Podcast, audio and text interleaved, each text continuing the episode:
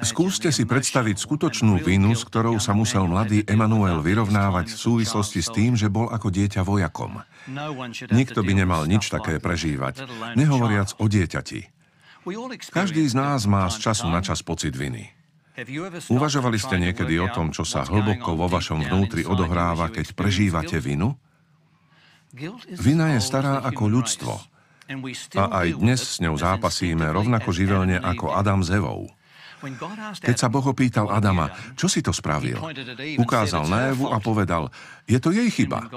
A keď sa Boh opýtal Evy, ukázala na hada a povedala, že na vine je on. Aj dnes zvalujeme zodpovednosť na iných.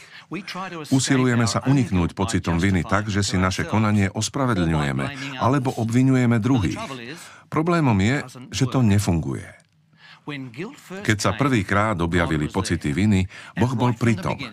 Hneď od začiatku priniesol jediné a ozajstné riešenie. Nie je ľahké, ale funguje. Dnes sa porozprávame o príbehu, ktorý sa odohrával na púšti a osvetľuje, ako chcel Boh riešiť našu vinu. Boh je láska. Preto je s nami a zaoberá sa našou vinou. Tak poďte a pripojte sa k našej diskusii o ohromujúcom príbehu s obrovským dosahom. Daniel, keď sa to všetko začalo, zaskočilo to Boha? Na prvý pohľad by sa to tak mohlo zdať. Adam a Eva boli v rajskej záhrade. Had ich podviedol a vyústením vzbury bola smrť. V tej chvíli išlo o väčšnú smrť, pretože za nich nebola náhrada. Ale Boh, ktorý je milujúcim Bohom, mal plán. V prvom liste Apoštola Petra, v prvej kapitole, od verša 18 po verš 20 sa píše – Veď viete, že ste zo svojho márneho spôsobu života zdedeného po otcoch boli vykúpení nie pominuteľnými vecami, striebrom alebo zlatom, ale drahou krvou Krista. On ako bezchybný a nepoškvrnený baránok bol na to síce vopred vyhliadnutý ešte pred stvorením sveta, ale pre vás prišiel až na konci čias. Takže text hovorí, že Boh mal svoj plán už od úplného začiatku? Áno, mal. Zdá sa však, že pôvodným Božím plánom bolo, aby sa ľudia nikdy nedopustili chýb. Ak predpokladám, že Boh, ktorý od začiatku pozná koniec, je milujúcim Bohom a dáva nám slobodnú vôľu robiť vlastné rozhodnutia, vedel, čo sa stane a už na začiatku mal plán dať nám druhú šancu. James, ako fungoval tento plán? O prvom koncepte plánu záchrany sa dozvedáme, keď Adam a Eva zhrešili v záhrade Eden. Neposlúchli Boží príkaz a jedli zo zakázaného stromu. Dostali strach a uvedomili si svoju nahotu. Keď za nimi prišiel Boh, skôr ako ich vyhnal z rajskej záhrady, zhotovil im šaty zo zvieracej kože, aby prikryl ich nahotu. Hovorí sa o tom v prvej knihe Mojžišovej 3.21. Je to prvá zmienka o tom, že hriech niečo stojí. V tomto prípade to bol život zvieraťa. Takže prvý hriech sa skončil smrťou zvieraťa. Mnohí vidia práve tu predobraz starozmluvných obetí. A práve tie boli predobrazom obete, ktorú napokon priniesol očakávaný Mesiáš. Prečo je dôležité uvedomiť si, že pre hriech musela zomrieť nevinná obeť? Neskôr sa dozvedáme, že zomiera aj Ábel rukou svojho brata Kaina. Prečo Boh neprijal Kainovú obeď? Tiež som o tom premýšľal. Bohu sa páčila obeď Ábela, ktorý obetoval prvorodené zviera zo svojho stáda, čím vyjadril rešpekt voči Bohu, rešpekt voči nebeskej láske. Boh túto obeď prijal. Kain sa rozhodol pre vlastný spôsob, ktorý bol podľa neho jediný správny. Priviedlo ho to k sebeckému životu a začal sa podobať na toho chlapca, vojaka, ktorého príbeh sme sledovali v predošlej epizóde. Ide teda o ľudskú snahu ovládať a nachádzať vlastné cesty k šťastiu. Dôsledkom však býva smrť iných. Preto mal Boh plán. Chcel ľuďom ukázať, že aj zdanlivo malý a nevinný hriech sa napokon končí smrťou. Spomeňme, že aj baránok zomrel, aby ľuďom ukázal, že ich cesta vedie k násiliu a nakoniec k smrti. Ako čas postupoval, tento plán odhaľoval čoraz väčšie detaily. David, mohol by si nám o tom porozprávať? Významným príbehom starej zmluvy je Exodus, kedy Mojžiš vyvádza ľudí z egyptského otroctva, v ktorom žili vyše 400 rokov. Prestali sa zaujímať o Boha, pretože nemali slobodu uctievať ho.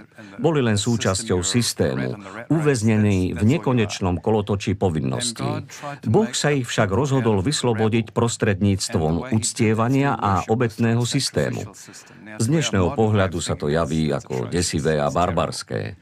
Zvieratá dnes majú svoje práva, ale pre ľudí v danom spoločenskom kontexte išlo pravdepodobne o najlepší spôsob. Obete boli rôzne a ich úlohou bolo poukazovať na rôzne udalosti. Tým najviditeľnejším na obetnom systéme bola skutočnosť, že náš hriech niečo stojí a nie je to lacné. Kain prinášal Bohu obete z polných plodín, ale plody nekrvácajú, keď ich krájate. Je rozdiel, či nôž prechádza jablkom alebo baránkom, pretože je veľký rozdiel medzi jablkom a baránkom.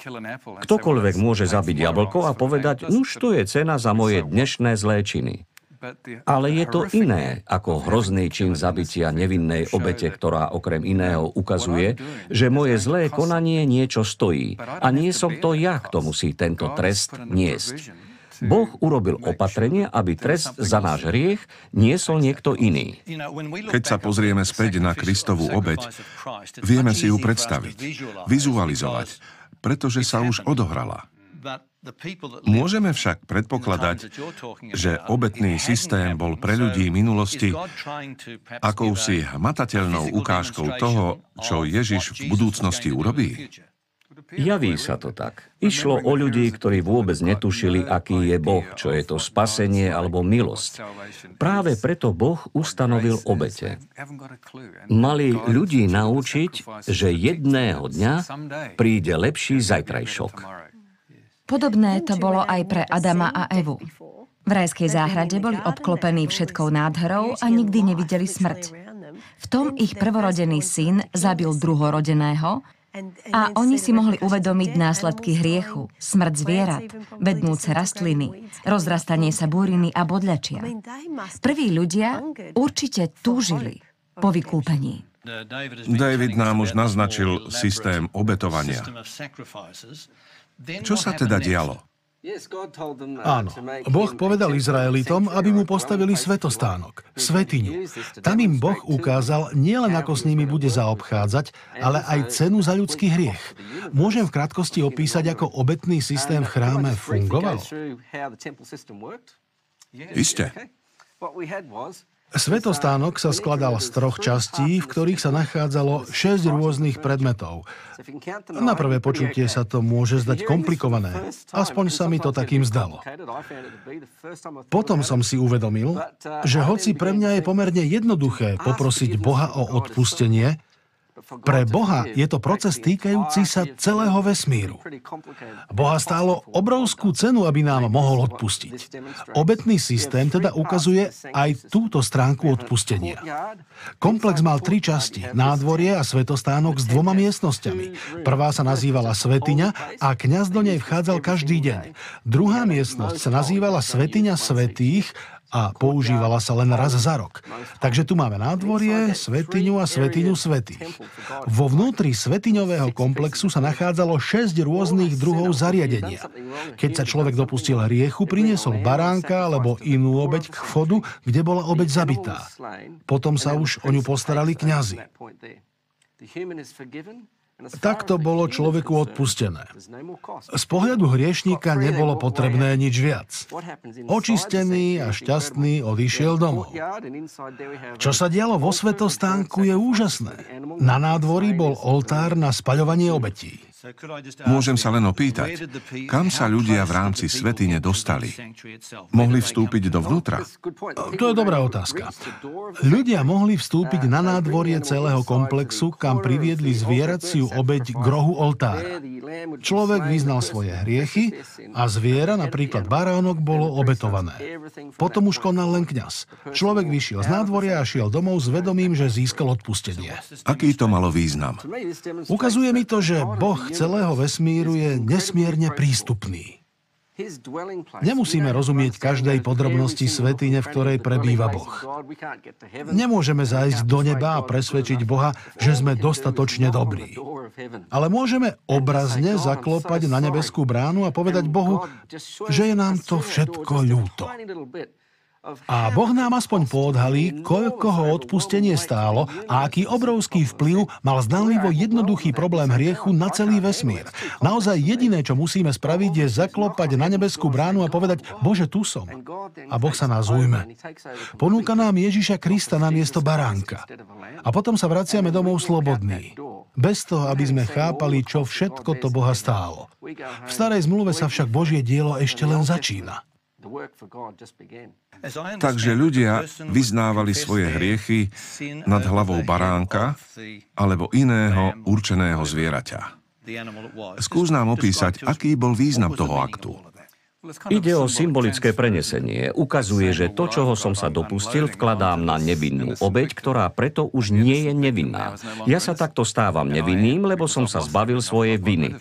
Prešla na toho, kto teraz nesie môj hriech. Čo to pre nás znamená? Som slobodný, je to preč. Je mi odpustené. Všetká moja vina je prenesená na nevinnú obeď, ktorá samozrejme ukazuje na čas, keď Kristus vzal na seba hriech celého sveta. Takže baránok, na ktorého ľudia prenášali svoje hriechy, predstavoval Ježiša? Áno.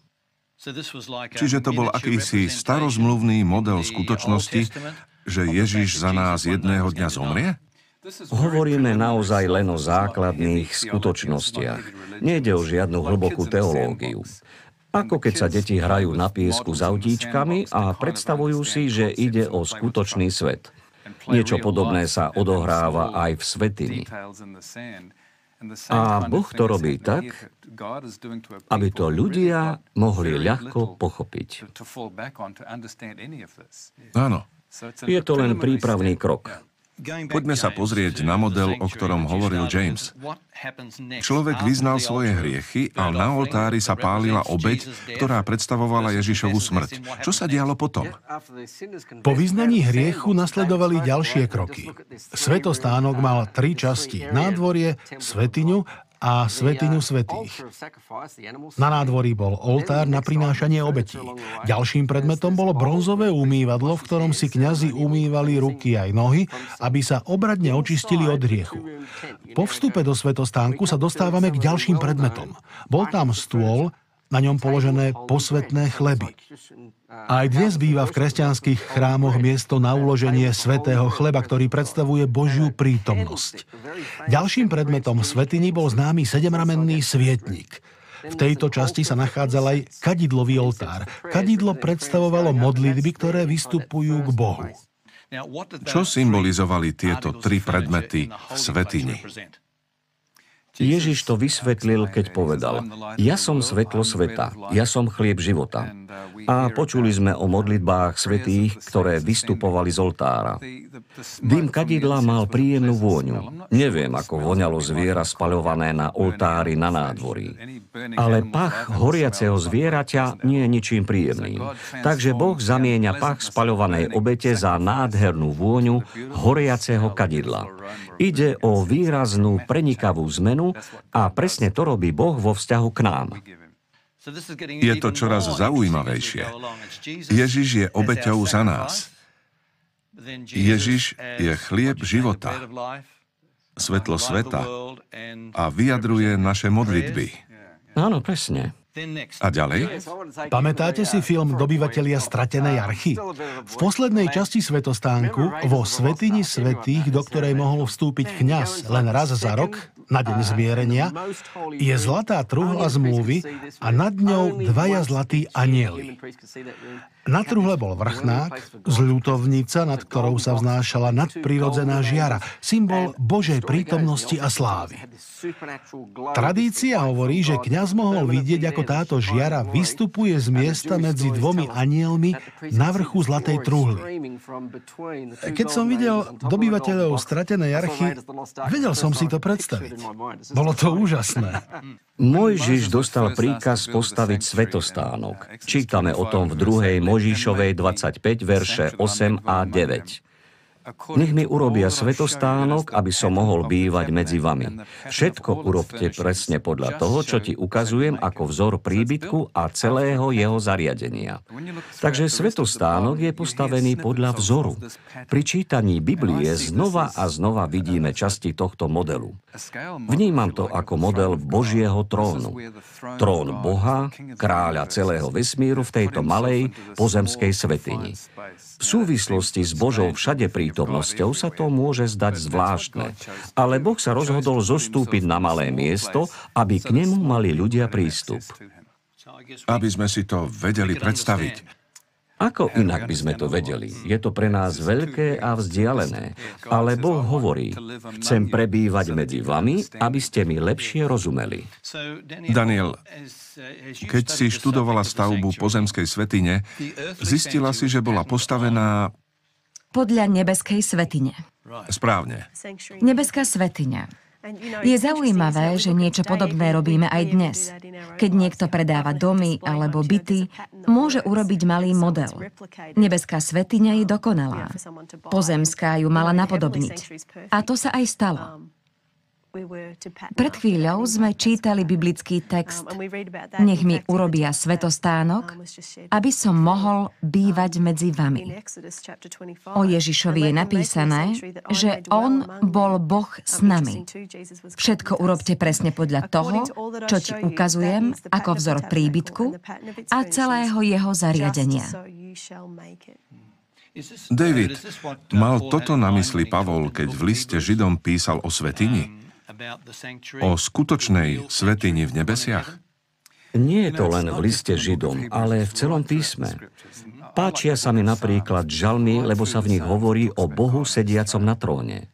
A čo čítame v knihe Skutky apoštolov, keď bol ukameňovaný prvý mučeník? Čo videl Štefan? Videl Ježiša, ktorý stál po pravici Boha. Na konci knihy Zjavenie je opis Božieho trónu. Prorok Ezechiel videl Boha sedieť na tróne. Prorok Izajáš videl Boha na tróne. Dokonca aj Mojžiš, keď bol na vrchu, videl Božiu prítomnosť. Môžeme povedať, že Božia prítomnosť je konkrétne miesto, ktoré je centrom všetkého. Keď teda Boh umiestnil centrum všetkého do malej svetine na púšti, bolo to niečo úžasné. To je nádherné. James, povedz nám, čo sa dialo ďalej. Hovorili sme o obeti. Čo sa dialo s krvou obete? Ak hovoríme o Bohu, Často som si ho predstavoval ako sebeckého, lebo vždy chcel, aby ho všetci uctievali a slúžili mu. To však nie je pravdou. V druhej Mojžišovej knihe 28, verše 1 a 2 sa hovorí, ako Boh ukázal, že nie je sebeckým Bohom a že nerobí všetko len pre seba a vo svoj prospech. Takže, prikáž, aby z Izraelitov predstúpil tvoj brat Áron a jeho synovia. To je len príklad toho, ako Boh koná. Takže vezmi Áron Árona a jeho synov a urobíš mu posvetné rúcho. Na zhotovení tohto rúcha sa mali podieľať všetci nadaní remeselníci. Celé spoločenstvo malo podiel na starozmluvnej službe v chráme. Uvažoval som, či je Boh pyšný alebo sebecký, keď všetko smeruje na seba. Ale takto to nie je. Celý vesmír sa podieľa na záchrane nás ľudí. Lebo všetok ten chaos a neporiadok, ktoré sme na našej planéte vytvorili a cena za toto zlo presahujú hranice nášho sveta. Keď premýšľame o Bohu v nebesiach, nie je sebcom, ktorý by myslel len na seba. Boh koná prostredníctvom spoločenstva, ľudí, nebeskej múdrosti a nebeských bytostí. Tvoríme spoločenstvo. Všetci, dobrí aj zlí. Putujeme spolu viac, než si uvedomujeme. Ako povedal James, v tomto procese konajú rôzni ľudia rôzne úlohy. Keď sa však pozrieme do Novej zmluvy, vidíme, že Ježiš naplnil úlohu nielen obyčajného kňaza, ale veľkňaza, lebo len veľkňaz mohol vstúpiť do svetine svetých. A všetko to súvisí s Bohom. Áno, tak ako sa malé potôčiky zlievajú do riečok a tie spolu vytvárajú jednu obrovskú rieku. Podobne aj Ježiš vytvára z malých potôčikov mohutný veľtok. Všetci kňazi ukazovali na Ježiša, na toho, ktorý nám všetkým slúžil a koná službu pred Bohom v náš prospech. Najviac ma udivuje, že každý aspekt svetostánku predstavuje Ježiša a rôzne aspekty jeho diela. Plán spasenia je taký komplexný, že jednotlivé časti nemôžu úplne vystihnúť všetko, čo Ježiš vykonal. Hovorili sme, že nielen kňazi predstavovali Ježiša, ale aj celý svetostánok ukazoval na Ježiša. Pred mnohými rokmi som čítal knihu o Alici, ktorá sa zaplietla do obchodu s drogami. Alica povedala, Boh mi môže odpustiť, ale ako môžem odpustiť sama sebe? Táto myšlienka ma prenasledovala roky a myslím si, že podobne uvažuje mnoho ľudí. Naša dnešná téma nám ukazuje, kam až bol Boh ochotný zájsť pre našu záchranu. A môžeme si povedať, Boh toho toľko urobil, na čo sa chcem ešte vyhovárať? Môžem odpustiť aj sám sebe. Na obraze svetostánku a nevinného baránka vidíme analógiu s nevinným Ježišom, ktorý bol zabitý. Boh nás tak miloval, že priniesol tú najvyššiu obeď. Viete, ako to myslím? Niekedy sa stretneme s ľuďmi, ktorí povedia, že v starej zmluve nebola žiadna milosť. Potom nečítali starú zmluvu. Zjavne ju nikdy neštudovali, pretože mne sa zdá, že celá svetiňová služba súvisí od začiatku do konca práve s milosťou. Presne tak. A nie je to z nás. To je hlavná myšlienka. Boh uskutočňuje prvý krok a robí všetko preto, aby sme sa mohli zapojiť. Ale je to Boh, ktorý od začiatku do konca robí všetko pre našu záchranu.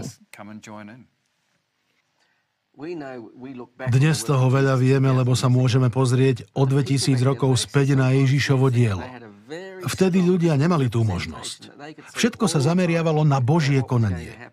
Hovorili sme, že Ježiš je svetlo sveta že v Ježišovi bol s nami Boh. Vieme, že Ježiš počúva naše modlitby. Všetko sa sústreďuje na to, čo robí Ježiš, nie na to, čo robíme my. Keď v starozmluvnej dobe ľudia spravili niečo zlé, šli do chrámu obetovať. Každý deň si mohli uvedomiť, že ich očistenie je dielom niekoho iného, nie ich samých. Veľmi ma to zaujalo. Ak by neexistoval starozmluvný obetný systém a ak by sme mali k dispozícii len novú zmluvu, potom by som si možno povedal, trvá to už 2000 rokov. To je dlhé obdobie. Naozaj to všetko robí sám Ježiš.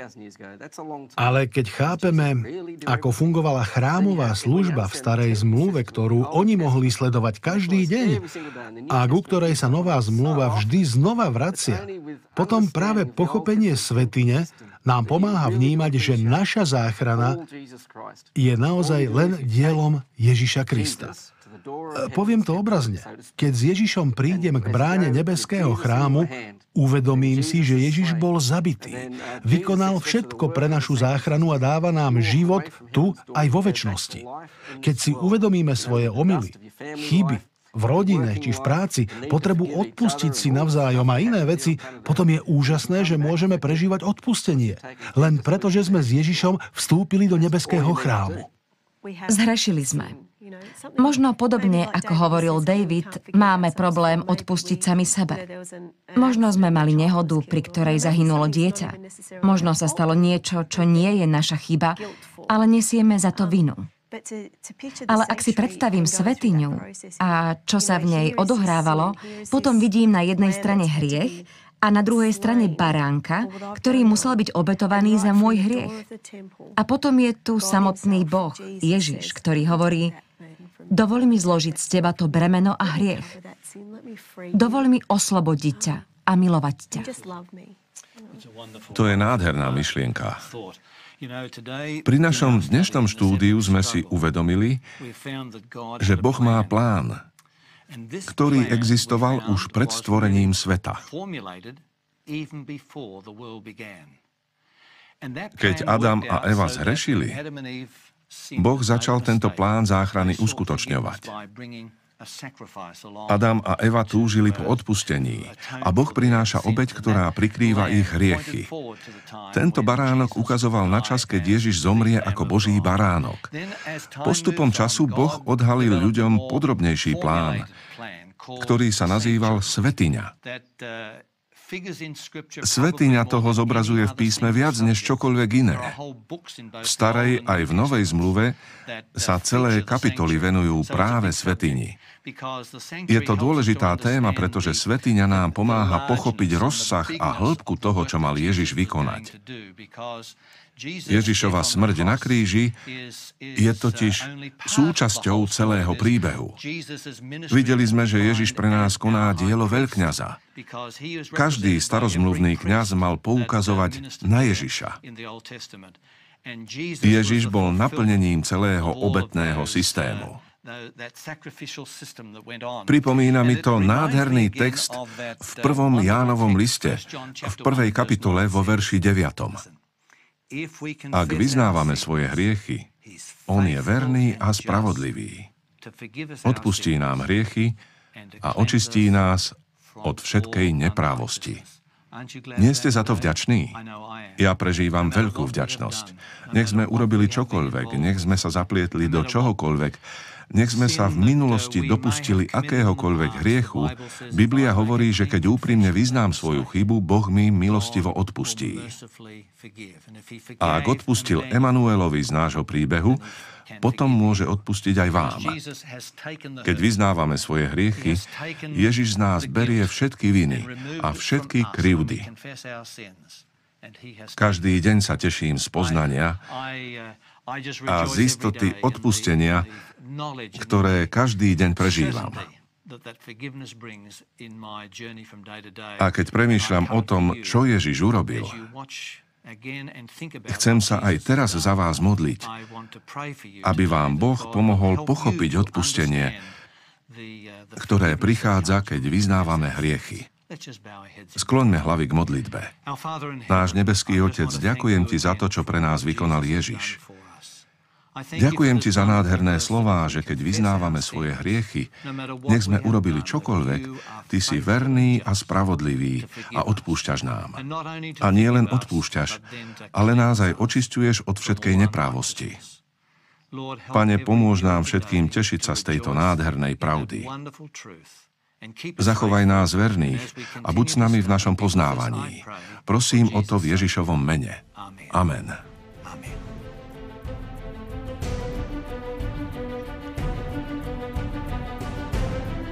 V slovenskom znení účinkovali Ivo Gogál, Zuzana Kizeková, Peter Kolárik a Juraj Predmerský. Spolupracovali Bronislav Šóš, Betty Turčanová, Erika Janušková, Rudolf Nať, Jaroslav Patráš, Miroslav Danihel, Martin Galanda a Pavel Gejdoš. Slovenské znenie vyrobilo Štúdio nádej.